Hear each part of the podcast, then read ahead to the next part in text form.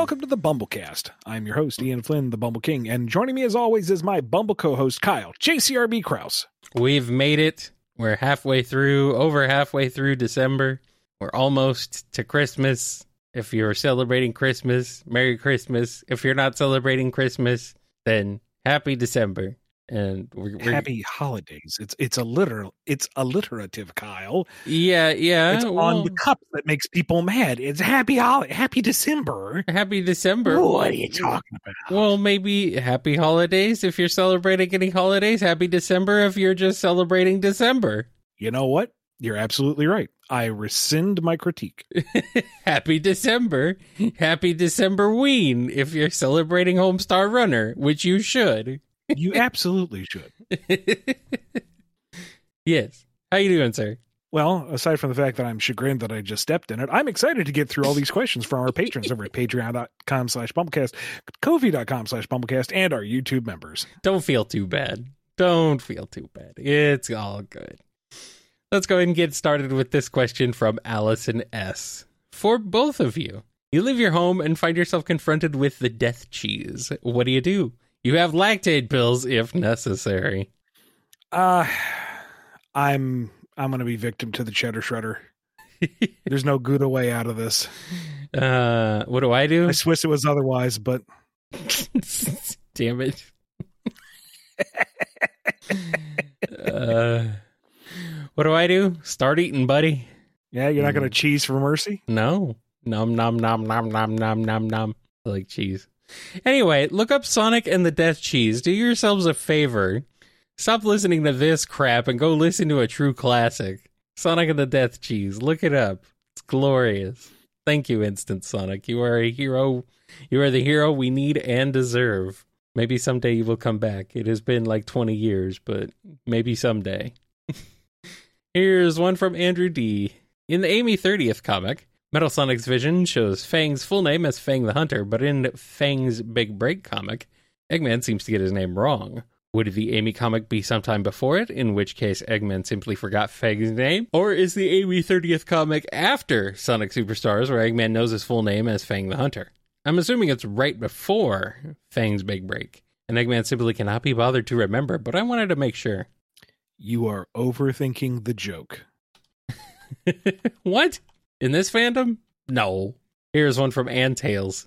Spoilers for IDW Sonic 67. In this issue, Sonic asked Amy if she wanted to go grab dinner. Where'd Sonic take her on their date? Was it someplace romantic? Did they hit up his favorite chili dog stand? Or was it someplace else entirely? I need to know. Who said it was a date? Friends go to dinner with each other. They go grab food. They hang out. Ian, don't be like that. No, it's perfectly legitimate. Ian, Two friends going out and just grabbing a bite to eat somewhere within the restoration's mall. two friends going Yeah. out for going out for dinner. Yeah. Maybe having a little kiss after. You don't know. Two friends can do that. Come on, Ian. You I don't know what friends you have, but come on, Ian. You know, if two people look at each other, they're married. That's how it goes, right? they're not even roommates. Only because Sonic doesn't have a home. There you go. Because you retcon Sonic Labyrinth. Rude. Here's a question from Ava. It's holiday season now for us and the Sonic's Worldians. Since post reboot was ended too soon, how do you think Sally and Nicole would have spent the holiday season together as official quote unquote roommates? How happy are Dr. Elodie and Tim Kerr, I I mean Nigel Acorn, being in laws now? Can they have a nice holiday party? I mean, if you convince Elodie to come out of his hovel and uh, socialize again, maybe. King Acorn's going to be just fine with anything, you know. Oh, you make my Sally happy. Smashing good time. Apologies to Tim Curry. Um, I think the biggest thing would be, you know, Nicole having to convince Sally that she doesn't work over the holidays. You know, stop, enjoy your time with your friends and your family, and just chill out for one day. No, And- you're not helping with the Christmas cooking. Absolutely not. But you know, otherwise, It's going to say, then she starts planning the holiday party. Oh, well, so much for that. Also, that is a good point. Why is uh why is her dad British, but Sally is not? She inherited her mother's accent. Oh, okay. Genetics. Right, right. Makes sense. That's how that works. Here's a question from Babs. Would Metal Sonic be considered a badnik, a super badnik, or something else? I would count him as something else. Like to me, Badniks is a specific class of robots. You know, little doofy looking animal or plant themed robots with your odd outliers. And then your super badniks being like the bigger, tougher versions of those and whatnot. I, I think Metal Sonic is just like he's part of the metal series. He, he is his own thing. He is his own line. I think he's a Uh, hy- he's a hyper badnik. No, Oh, I'm I mean, I trying. guess they all fall. I guess they all fall under the umbrella of Eggman's robots. hmm I mean, that's what Tails says. Look at all those Eggman's robots. Mm, Sometimes he's called a badnik. has he been? Yeah, Well- yeah. Not uh I don't not in games, but I think he's I think there's been other material where he is sometimes referred to as a badnik. Which I mean, badnik is kind of an umbrella term for any robot made by Eggman. So I don't know. It might be a distinction that's still getting hammered out. hmm maybe. Here's one from Batman sixty nine lol. What if Tails followed Amy Rose instead of Sonic? Well, then they're both kind of young kids in in search of a mentor, and she's gonna go to Never Lake anyway. So he would just kind of be there for the events of Sonic CD. Um, does Metal Sonic grab them both at Collision Chaos? Maybe, maybe. Does Sonic rescue them both after Stardust Speedway? Maybe, maybe. Maybe. rescues them at different intervals.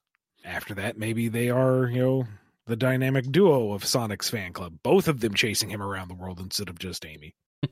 That might make things a little more palatable with Amy's obsession at the time. Just to make sense. Now we got a question for you, Kyle. Alrighty.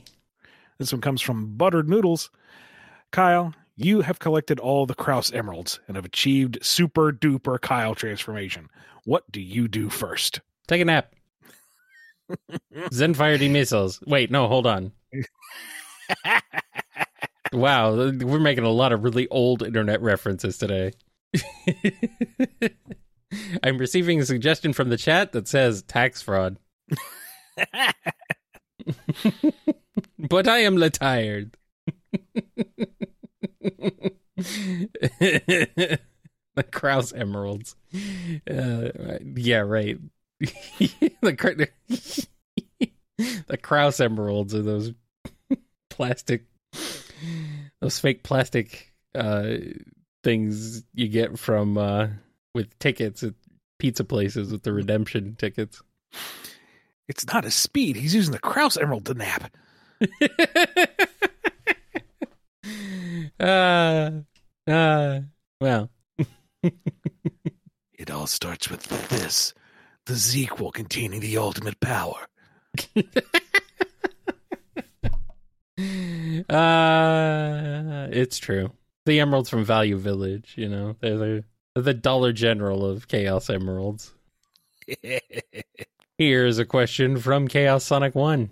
So why do you hate Eggman at Nega? And while he is indeed a bad man, I could see potential in him, but why all the hate for him? I don't like his design.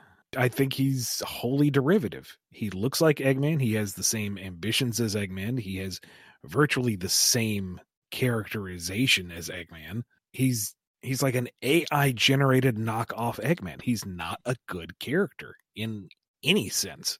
What little good he does bring to the table could be utilized in something wholly new and original and interesting. He's a little boring. He's actually no, he's really boring because you know he's just literally Eggman. They're, they're like he's got a slightly different design sometimes. So here's a question from DDR Master M.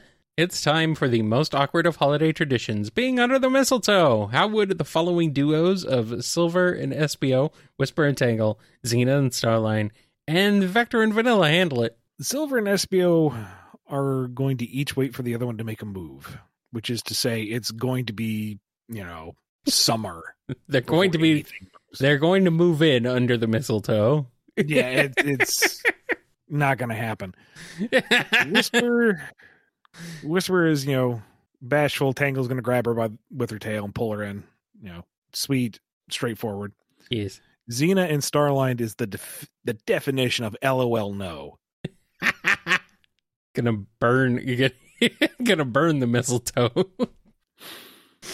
Vector and Vanilla, he's gonna be like a stammering mess trying to explain away why it's a tradition and how it doesn't really mean anything, but it could mean something if she wanted it to mean. But he doesn't want to press the issue because she's a strong, independent woman who doesn't need no crocodile, and I you don't. And then she just kind of pulls him in, gives him a peck on the cheek, and you know he kind of disintegrates.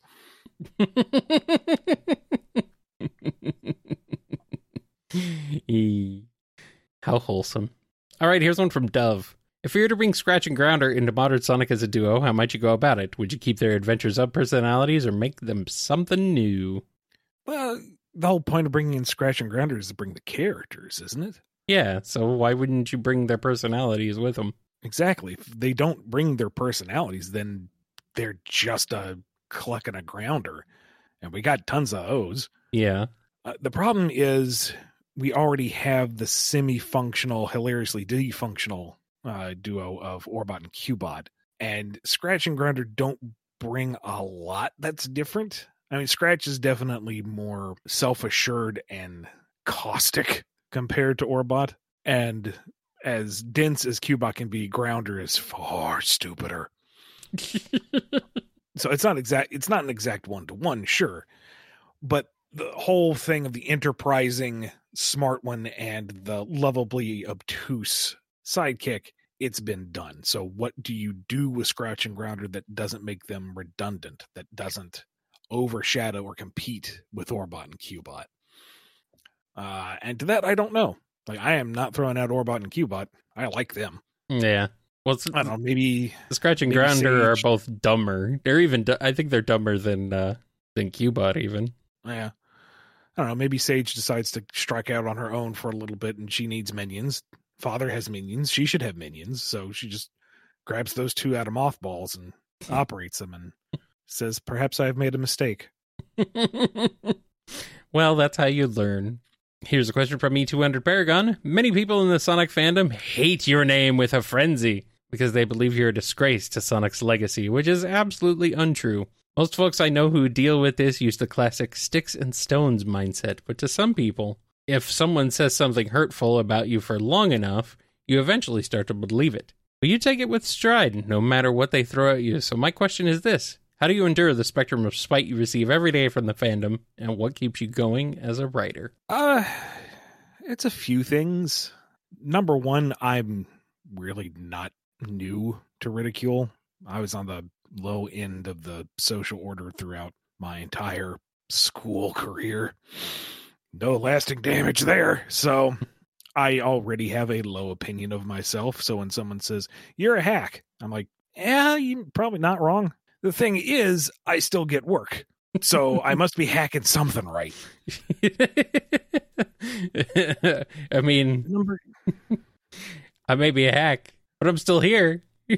I'm a successful hack. So number two, it comes with you know the juxtaposition of the other interactions I've had. You know, I have had folks who are just absolutely thrilled to see me at a convention, which is wonderful. I have had the odd person who is like trembling in trepidation and kind of moved to tears to meet me, and that's a bit much. Not to throw them, you know, any shade. I am deeply touched that they think so highly of me. I am not worth that emotional response, I assure you. But they think that much. And that is incredible. Like it's hard to describe without it making it sound like a humble brag, you know? And I'm really not trying to do that. It's if anything, it puts a greater imp- impetus on me to be a better person because they expect that of me, which is terrifying. But you know, for someone who has the lowest of opinions of me, I remember that there's someone who has the exact polar opposite of it. And so the average of that is that I'm a decent human being. well, I mean, Uh, it depends on who you ask. Eh, well, that's the thing too, is I don't ask. No, And if one's unsolicited opinion is to just bring shade, it's like why? What what is what moves you to be so vitrolic? And sometimes shade is useful. Yeah, absolutely. You know, I don't need to get too high on myself here. No, I, don't- I, I, mean like actual shade, like you know, when it's hot outside Oh. you want to get into the shade. I mean, that's useful. The kind of shade that doesn't bring heat, is what you mean? Yes, exactly. Ah, I something that's that has been very a lesson that's been very hard to learn that has come with a lot of time is learning the nastiness that comes from just bad people people who have nothing else going for them other than to tear down others. And i don't know if it's jealousy or ignorance or whatever. I'm not going to armchair psychoanalyze people on the internet. That's a waste of time. But you know it just comes from a place where they want to be mean and those opinions are not worth valuing you know an honest critique is something to take in stride someone who just wants to tear you down for the sake of tearing you down is frankly an asshole and you don't have to give them the time of day Yeah. I mean, I I'm very happy to think that that you think I take it in stride. You know, there are folks who have been less than encouraging, we'll say, and it gnaws at me a bit, but I'm not going to give them the satisfaction of engaging with them because that's what they want. They want to poke the dog and see it bark and bite, and I am not going to arf or narf at you for your entertainment. That's narf with a G, by the way. Gunarf. The G is important. uh, it's it's a lesson I desperately wish I could have taught my younger self is that they don't really matter. Honest critics, sure. Folks who, you know, engage with you and your material and they want to have an actual discussion or they want to see you improve and grow, that's different. The folks who have drawn their battle lines over a franchise because that's all they have that's it's not worth wasting the worry it's not worth getting angry over Pretty much. that level of tone deafness is not worth responding to i know where their fixation is i know where their priorities lie and i do not want to engage with that type of person so i don't. And once you learn to let go of that it helps a lot. I could do a lot better. I'm not trying to pass myself as some kind of zen like individual. Far from it. But i am learning and growing myself and i will continue to do so until i'm in the dirt which is frustrating but you know so it goes. Frustrating that you'll be in the dirt? Is that what you mean? No that's an inevitability yeah, yeah. more that i'm just i'm never going to get this right i'll just continue to get better unless i horribly backslide at some point that's also an option Well, you know, Ian, we, we, none of us know what we're doing. We're all just kind of here flailing around. mm-hmm, mm-hmm, mm-hmm. So, if that makes you feel any better, we, we're just we're just here. Uh, All right, let's move on to this next question. This one's from Hearts thirteen. Battle Royale, Rick Sanchez variant C137 versus every version of Dr. Ivo Eggman Robotnik in the known multiverse, including every animated TV series, both American and Japanese OVA counts, every comic book series, even the manga and both pre and post reboot, the movies, the classic and modern games, even the Chaos Council and Dr. Nega. Who wins and how long does the battle last? Rick and it goes for as long as you have a budget. How long I- is that? mercifully short i hope. Hmm I- that that's the shtick is rick is unkillable and all of the eggmen are built to fail. That is their role in the universe. So yeah rick and it's going to be unnecessarily violent and gory but there will probably still be a couple of one liners in there that crack me up so Alrighty. Egg yolk everywhere. Here's a question from Hero Squad. Do Surge and Kit have an official height and weight? not that i'm aware of but they are comparable to the majority of the sonic cast So, about the same height as Sonic and Tails, roughly, then. yeah if you use their numbers i don't think you'd be that far off Yeah, yeah. Except for maybe weight, because their skeletons are literally made of metal, but you know. Yeah, but I I imagine Starline used some kind of lightweight alloy so that they could still you know, flip and run and be gymnastic and you know not dragged down by their own internal weight. Maybe. Maybe. Did he think that far ahead? He was kind of dumb sometimes. By which I mean He- almost all the time, but The engineering was perfectly on point. The emotional stuff, mm, not so much. well, that's because he Starline is an emotionally broken man who does not have a good understanding of psychology. But, you know, here's one from Icon PNG. Do you think Sonic Dream Team changes the canon state of Sonic Shuffle or retcons NiGHTS having a cameo in Sonic Adventure in any way? Nope. Convenient. Here's one from JCR1216. Instead of Sonic getting a new son, it's Silver. Same premise as last time, except how would Amy, Blaze, Lanolin, Whisper, Jewel, Surge? Let's throw a curveball in there and say that he's Silver and Espio's adopted son. How would they react to being called Mom, and how would Espio react to being called Dad too by him? Well, thing is, you said adopted, but they were long dead before he was born, so I'm not sure how that works out. Now, Unless- Silver's a time traveler. He could go back to the past or the present or whenever. He's born in the present and then launched into the future, and then he comes back. Maybe. Great Kronos yo-yo. Maybe that's what Silver does. He goes through time and steals kids.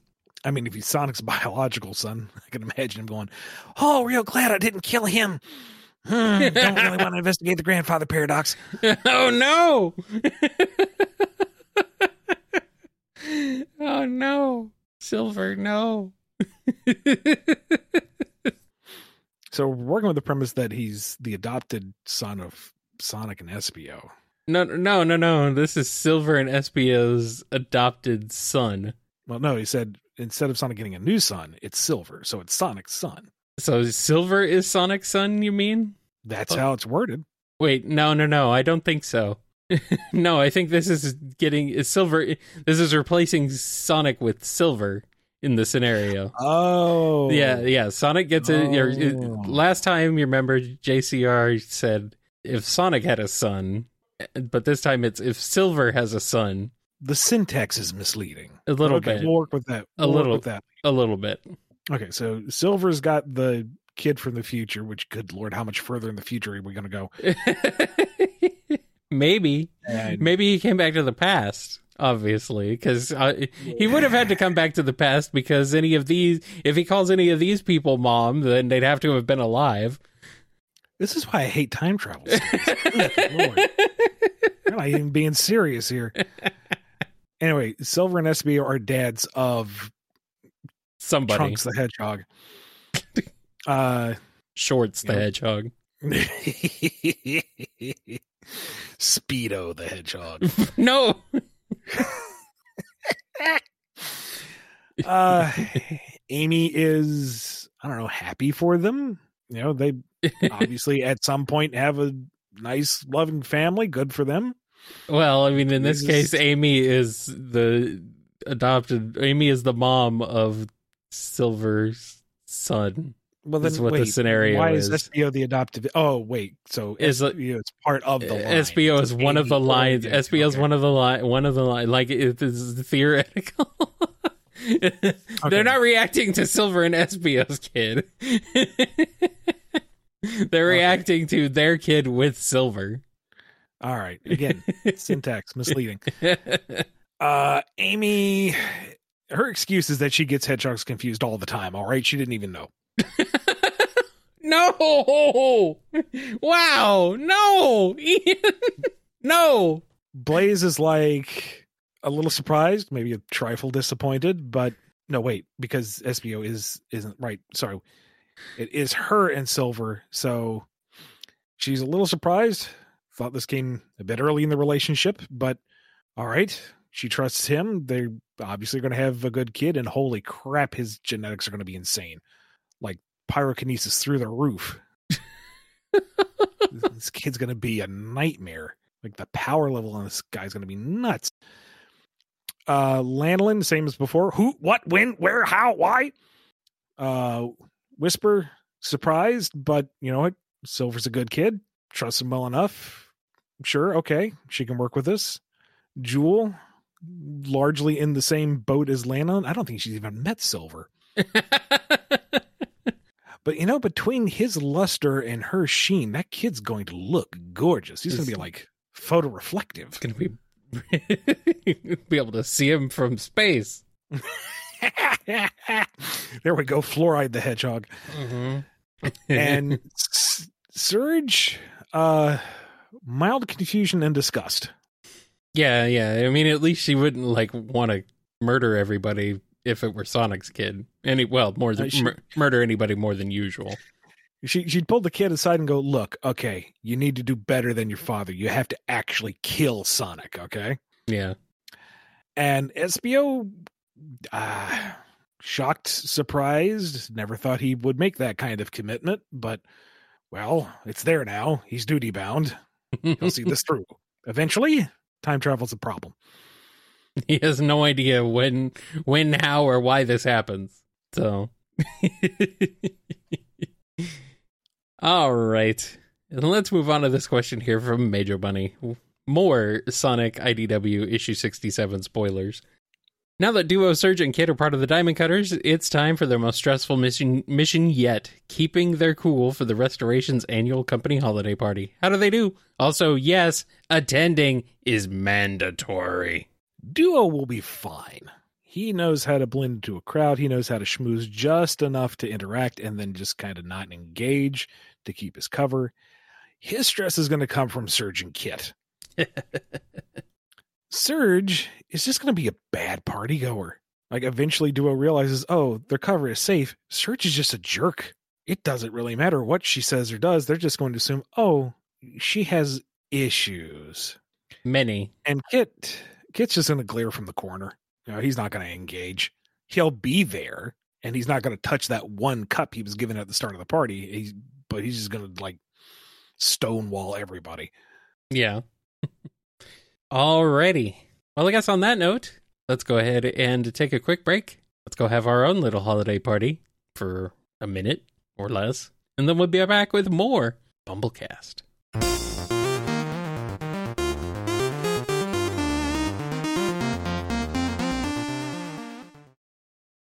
We're back. We got our weekly giveaway question from social media. This one is uh, from Rocky Art. And if you want to get one of your own, be sure to go follow us on Twitter, Blue Sky, Instagram, Facebook, and what's the other one?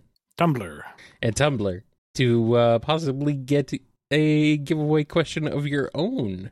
My question is revolving around the secret freedom fighters. Out of all the secondary groups, they were definitely my favorite, from the characters with different backgrounds to their mission of being the silent heroes. To Ian and Kyle, if you had to create another story with this team, what would you make them do, and what would be the dynamic that the team would have in their off work time? P.S. Larry and Silver are best friends. Yes, they are. Uh, that is an excellent question, and it was something I was kind of worried about uh, at their inception because their entire deal was basically to counter King Naugus, and once that was resolved, what do you do? Like the good guys would be in control again. It doesn't really make sense to have counter operatives against the government when they support that government. They'd just be another good guy team. So their fate was kind of a up in the air. We'll cross that bridge when we come to it because we hadn't finished off Naugus yet. Uh, so I don't know what we would have done with them. I think there was kind of an idea of a somewhat rotating roster. Like Silver couldn't stay on the team the entire time. He's a game character. He would be needed for adaptations and other utilization. Uh, Elias wasn't going to stay on the team. He would be back in an official role, not to get too much into Lost Hedgehog Tales yet. Lita and Lyco, I don't remember precisely if they were going to stay or if they would kind of have their fun and go back to the Wolf Pack. I figured Larry and Shard would stick around though, because Shard needs to keep a low profile, what with being a killer Sonic robot, and Larry, uh, honestly, it's the only place where he's been, you know, effective. You can't send him out in the world. That's dangerous. That's dangerous, yeah. So, I mean, that might have been a storyline right there is, you know, the team kind of figuring out who's staying, who's going, why, what is their dynamic once they come back together. But uh, yeah. I I don't know where we would have gone with them. I miss Shard. Yeah. And I miss Larry. Yeah. Yeah. I miss Elias. Yeah. You know, he was one of the good ones. You know, y- you uh, redeemed a lot of characters, but you know, he he was he was a good one. Ghost tried to approach me, and they got Larry. Wait, hold on, that's not it. we got a question from Moreless. We saw in the Metal Virus arc that Sonic and Silver destroyed the virus by sending it into the sun. If Blaze had been infected by the virus, would she have been able to cure herself by burning it out of her body? If not, would she have been able to significantly slow the progress of the virus, much like Sonic Speed did for him? I don't know because we never thought about that. We never investigated it. Um, those make enough sense. And I guess it would be kind of neat to have Blaze step up since she would actually be able to cure herself, whereas Sonic could not. But again, her fire powers would be disastrous for the actual Zombots, which is the whole reason we didn't include her in the first place. So I will chalk it up to maybe, and that's a fun fanfic prompt for you guys. Go nuts. Mm-hmm. Mm-hmm. Blaze would uh, not realize what she was doing and maybe accidentally uh, take out a few Zombots. Accidentally, permanently. Yeah, Brutal. do not want that baggage. Brutal. Brutal. No. This one's from Mixer17. So we know that Mobians can wag their tails when excited or happy. Whether that's unconscious on their part is a different story. My question is, since Surge has one of those cleft slash tough tails, if hers was to wag, would both halves move at the same time, vaguely making it look like she has butterfly flapping its wings for a tail? Or would it be more like how dogs with stubby tails just have an in general wiggle in that whole area when they got a wag? And follow up, would it start sparking if she was either excited enough or it got going fast enough? Uh, the wag itself comes from the bone and the muscle. So for it to flap like a butterfly, that would mean she would need like actual split vertebrae in there and mus- musculature, which you no. So it would be more like a docked tail, I imagine, one singular waggle. Mm-hmm. Mm-hmm. Uh, would it spark? I mean, if it would enable her to hurt somebody, she'd find a way, I imagine. Yeah, yeah, yeah. She'd figure it out. Like like she's somehow restrained by all four limbs, so she just waggles until she can shoot lightning at her butt. That tracks for me. There you go. Here's a question from Noni. So, at another question, are the Chaos Emeralds and them being powered by negative feelings and positive feelings two different forces you can harness still a thing that's canon, or has that been discontinued? I I assume it's still part of the lore. It just it hasn't been addressed lately. All right. And here's one from Nenemiun, who answered a few body swap questions already. Now, how about a force Sonic and Shadow? How do they react? What do they do? Just how much will Sonic torment Shadow? I I think Shadow's going to be annoyed. And now he's got to focus on a completely different running style. He's used to speed skating. Now he has to actually, you know, run. Move his legs. Ugh. You know, people are always so open and friendly and approachable with Sonic, and that's just not his style. Go away. Sonic is going to be bemused. Trifle annoyed that he's got to skate instead of run. That feels weird. How do you even run in these shoes? They're so clunky. Ew. But uh I don't imagine he'd torment Shadow that much. Tease a little, sure. Annoy, but he'll let it be until they're swapped back. I mean, that's just a Tuesday for Sonic and Shadow anyway. Like, what, what what's the difference? Would Sonic Imagine as Shadow Sonic- just take off the inhibitor rings for fun? I imagine Sonic just scratching at his arms and chest. Why do you not shave? This is awful. oh no. Oh no. uh, next question. This one is from Pacifist Cowboy. Is Espio jealous that Charmy is Espio jealous that Charmy looks up to Shadow instead of him? Of course not. So why would he be jealous? He's not jealous. He's not the jealous type. Hey, Charmy, you want to see him do all this cool ninjutsu stuff? Yeah, but you're boring and I live with you. You're not cool. Espio's ninjealous. Oh, Here's one from a rabbit haver. Hey guys, I was wondering if we could maybe get some clarification on Silver's whole deal. His Fast Friends Forever bio brought up some interesting questions. It's very clear that he doesn't remember the events of 06, but does he remember growing up in a ruined timeline? He's had several lines in the comics that lead me to believe this is the case. So if he does, how does he like rationalize any of it? How did the timeline change look from his perspective? If he does remember growing up in Apocalypse, is he the only one who remembers that timeline? If so, being the only one who remembers must make him feel even more isolated in his own time.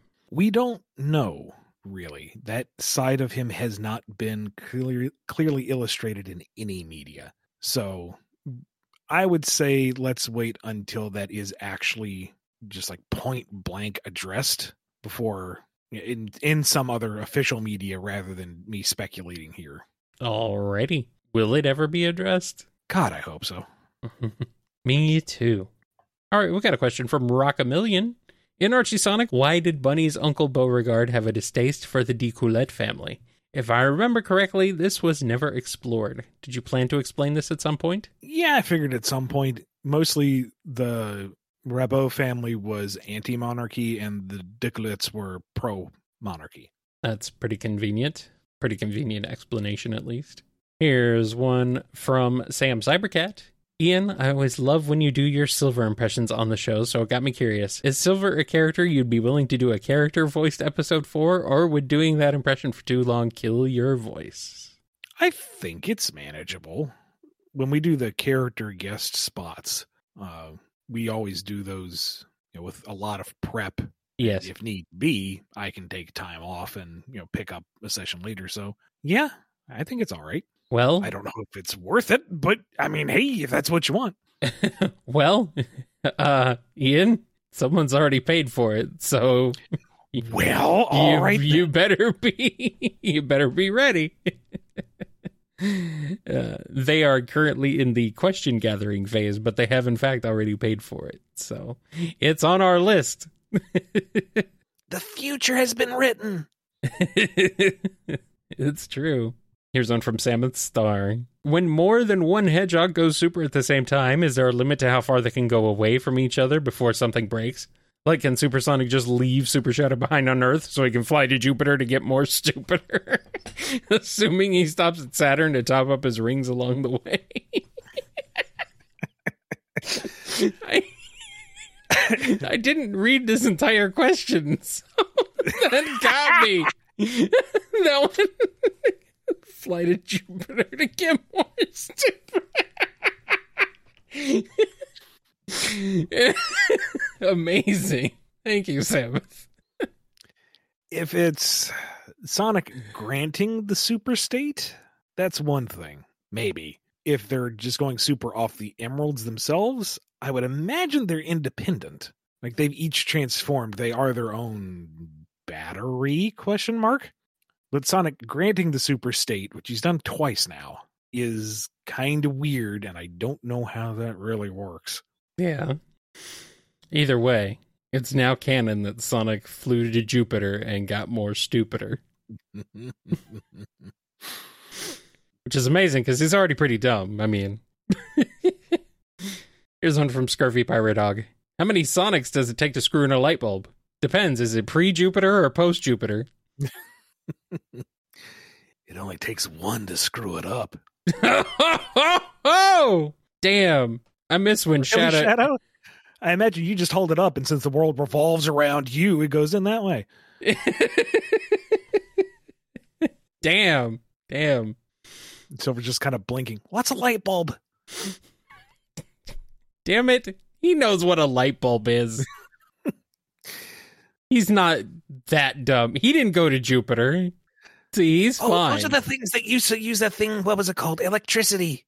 yes. Dear Silver, do you understand cooking food? Sure. First, you get the oil drum full of fire, and then you grab whatever's possibly protein based and throw it in there. Delicious. Oh no. Oh no. oh no. That's Breath of the Wild cooking, yeah. Some Blister 16 has a question. Starline's Isekai adventures continue with him being sent to the world of Avatar The Last Airbender to work under each of the three royal firebenders Book 1 Zuko, Fire Lord Ozai, and Princess Azula. How does he interact and work with each of them? What does he think of Zuko in particular? And how long before he gets torched into the next plush? now, if he's working under Book One Zuko, he appreciates his drive, his just ferocious dedication to hunting down this small child that's the hope of the world and beating him into submission and bringing him back. A plus, loves it, hundred percent behind it. This Iroh guy, not quite sure he likes the chill vibe off of him, but hey, you know, you work with what you got. Uh, with Azula, he's living on borrowed time. Azula would just light him up just Like- for fun. yeah. Uh, he might think he's playing her, but he, she's playing him. Has been from the start. you don't mess He's with only- Azula. Yeah. He's only around as long as he amuses her. Yeah. And Ozai, I don't know if he'd like Ozai. At least most of the series Ozai, because he is so grim and reserved. It's not until like the end when he kind of goes full supervillain would that kind of tick the box, but I think he would just intimidate Starline. Like he can't schmooze, he can't supplicate enough, he can't get a reaction. It's do your job or get out of his sight. And that just that's not his style.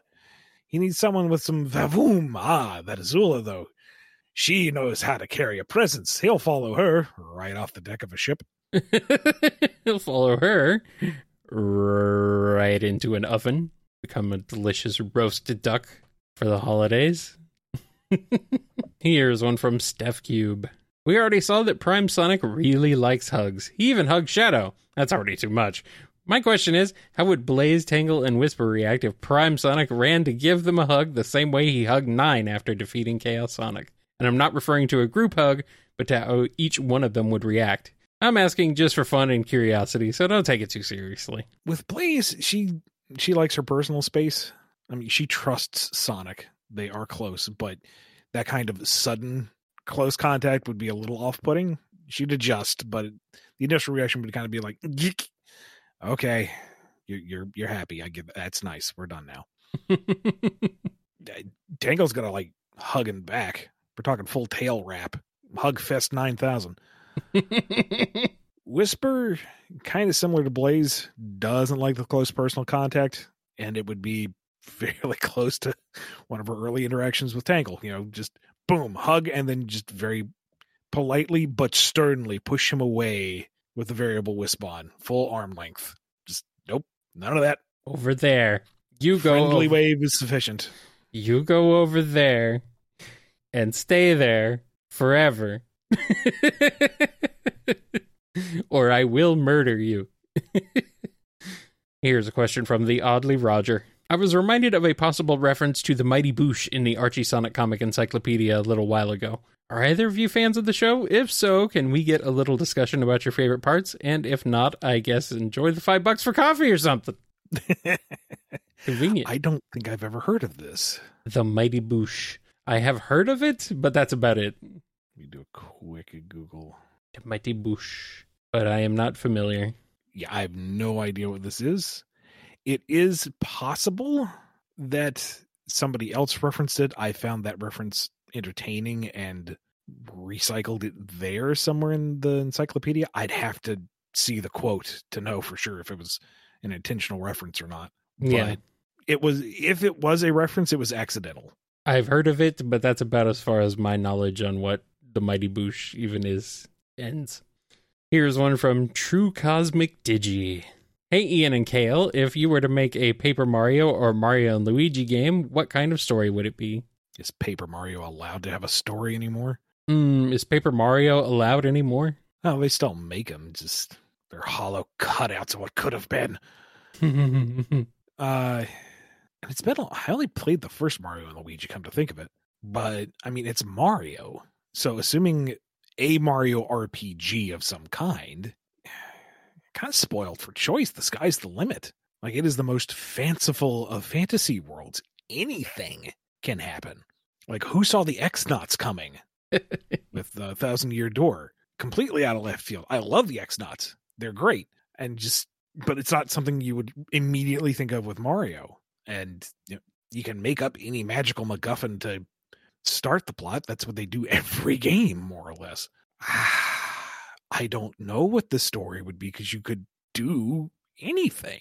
That's the great thing about Mario and Luigi or Paper Mario games. So, I mean, I, I, I don't know. I would like to play it, whatever it is. Actually, I should probably actually play through a Mario and Luigi game one of these days myself. So, I No, know I've I've played some Paper Mario and Mario RPG, but not Mario and Luigi. So, Now, Paper Mario, I'm kind of torn because I really do like the recruitable enemy buddies, you know, with their each little story and their gimmick. They're fun, but I also really liked having Bowser, Peach, and Luigi as the party. You know, actually explore the Mario cast and play them again yeah, after so long. Well, now that we just had the remaster come out, why not have a revival tour? Geno and Mallow come back. there you go. I mean, Mario RPG was kind of rhythm based. That would fit with the Paper Mario model easily enough. Well, Bring I mean, them back. Send them back to Star Road. Smithy's Revenge. Yeah, let's be completely un- unoriginal. Paper, Retread that old ground. Paper It's Mario. new and shiny again. Well, Paper Mario is the uh, spiritual successor to the Mario RPG, so that's would be why the gameplay style is similar. Yeah, So- but Geno appeared in Mario and Luigi. Yeah, well, they're both kind of spiritual successors of Mario RPG, to be fair, but you know, I think really the answer is we just need more Geno. oh, sure, yeah, yeah, might as well. We just need a Geno game Mm-hmm. with all Genos, all Genos. The every every every character is Geno. The villain's Geno. Every party member is Geno. They're all Geno. Here's Twilord with a question. You implied a while back that Harold likes celery and discussed his cranberry jacuzzi. What fruit or veg or style of preparation or dish for them does he dislike, if there is any? Eggplant. Some irony. Doesn't like it, doesn't trust it. Is it a fruit? Is it a plant? Doesn't know, doesn't care. Don't don't come near him. Get that out of here. It's also why he doesn't trust Eggman. Is he an egg? Is he a man? He needs to decide. and our last question is from Pedanticat. Ian, can you sing This is the Thanks I Get from Disney Wish? I am sincerely sorry, Pedanti Cat, but no. Uh, as in, quite literally, I cannot sing it. Uh, before this recording, I tried for about an hour, and it was disastrous. I I cannot do that kind of spoken word well at all, let alone transition from that into lyrical and then back to spoken word. It's just something I cannot do. I my lips are not limber enough. I cannot physically do it. I am unable to perform as you desired, and I do apologize. This is the thanks I get from you, Ian, not being able to fulfill poor Pedanticat's final request. I know, I cannot grant his wish. Nope. also, why is this his final request? I don't know. Maybe it's because it's the end of the show. Ah, well, I guess that makes sense. In that case, thank you to everyone who submits their question and supports us via patreon.com slash bumblekast, kofi.com slash bumblekast, and our YouTube members. Be good to yourselves, be good to each other, and we will see you next time on the BumbleKast. Time for me to go edit out all the awkward pauses. So long, 20 minutes a copy. You know, sometimes, yeah, thereabouts. it's pretty funny when uh, I run the truncate silence effect in Audacity and like 10 minutes get shaved off. it's like, well, sounds about right. Battle Royale, Rick Sanchez variant C137 versus every American of Dr. Ivo Eggman Robotnik in the known multiverse. Huh? You said every American. Every American Ivo Robotnik Yes. okay. Oops. Take two. Robotnik is a real American. Fights for the right of every man. Except, no, he doesn't. He only fights for the right of himself. All right. Anyway, how are you doing? Tired. Yeah. That's why I went to sleep. It has been a week. You know that Tintin comic strip? It's been a week. It's been a Captain, it's only Wednesday. Yep. Yep. Yeah, that that's incredibly authentic. You were at least the second person to reference that today Uh, that I've seen around here. I was reminded of a possible reference to the Mighty Boosh in the Archie Sonic comic Encyclopedia. Uh, sorry, the Encyclopedia is a different thing. this one comes from Buttered Noodles. Kyle, have you collected all the? Nope, nope, nope. He's read it wrong. Yep. Kyle,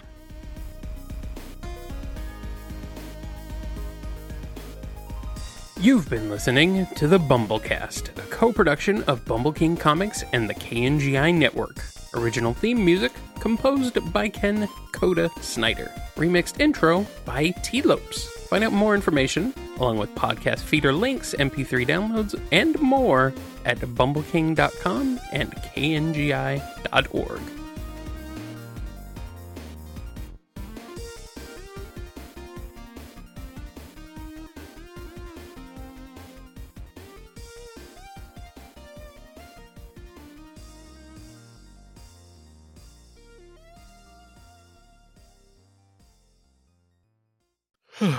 shall we try to knock some stuff out? Yeah, yeah. I was knocked out, so yeah, might as well knock some other things out while we're at it.